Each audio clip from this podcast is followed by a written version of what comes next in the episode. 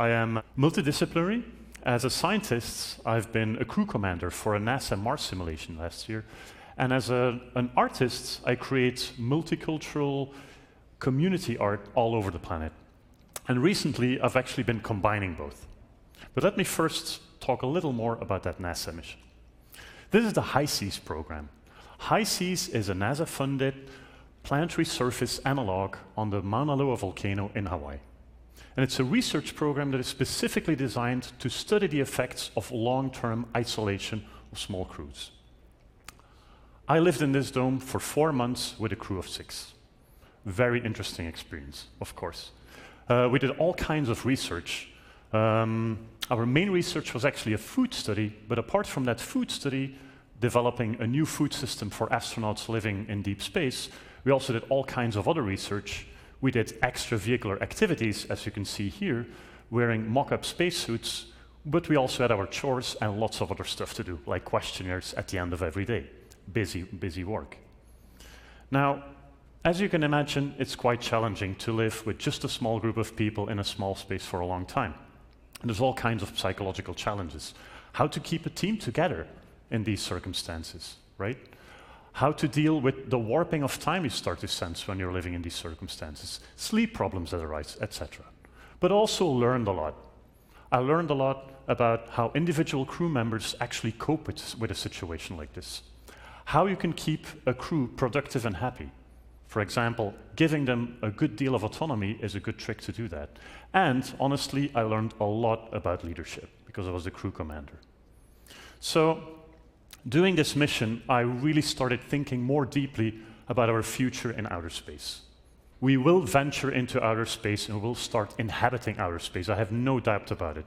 It might take 50 years or it might take 500 years, but you know, it's going to happen nevertheless. So I came up with a new art project called Seeker. And the Seeker project is actually challenging communities all over the world to come up with starship prototypes that re envision human habitation and survival. That's the core of the project. Now, one important thing this is not a dystopian project. This is not about, oh my God, the world is going wrong and we have to escape because you know, we need a, another future somewhere else. No, no. The project is basically inviting people to take a step away from earthbound constraints and, as such, reimagine our future. And it's really helpful and it works really well. So that's, the, that's really the important part uh, of what we're doing.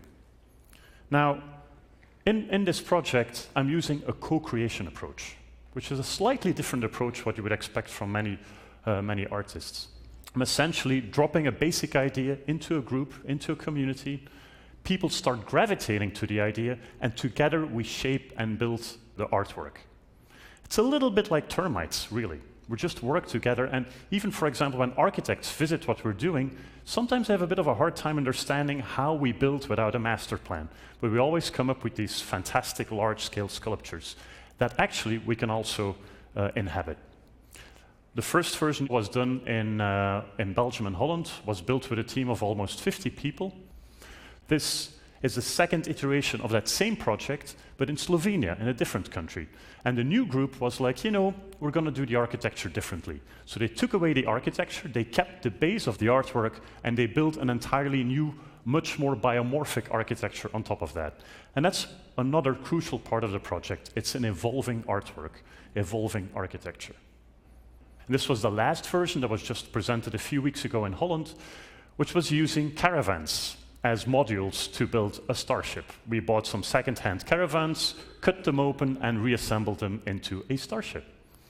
Now, when we're thinking about starships, we're not just approaching it as a technological challenge. We're really looking at it as a combination of three systems ecology, people, and technology. So there's always an ecological, strong ecological component in the project. Here you can see uh, aquaponic systems that are actually surrounding the astronauts so they're constantly in, in contact with the food or part of the food that they're eating. Now, a very typical thing for this project, project is that we run our own isolation missions inside these art and design projects. We actually lock ourselves up for multiple days on end and test what we built. And this is, for example, on the right-hand side, you can see an isolation mission in the Museum of Modern Art in Ljubljana in Slovenia, where six artists and designers locked themselves up, I was part of that, for four days inside the museum. And of course, obviously, this is a very performative and very strong experience for, uh, for all of us. Now, the next version of the project is currently being developed together with Camilo Rodriguez Beltran, who's also an, uh, a TED Fellow, in the Atacama Desert in Chile. A magical place. First of all, it's really considered a Mars analog. It really does look like Mars in certain locations and has been used by NASA to test equipment. And it has a long history of being connected to space through observations of the stars. It's now home to ALMA, this large telescope that's, uh, that's being developed there. But also, it's the driest location on the planet. And that makes it extremely interesting to build our project, because suddenly sustainability is something we have to, we have to explore fully. We have no other option. So I'm very curious to see what's going to happen. Now, a specific thing for this particular version of the project is that I'm very interested to see how we can connect with local population, native population. These people have been living there for a very long time and can be considered experts in sustainability. And so I'm very interested to see what we can learn from them and have an input of indigenous knowledge into space exploration.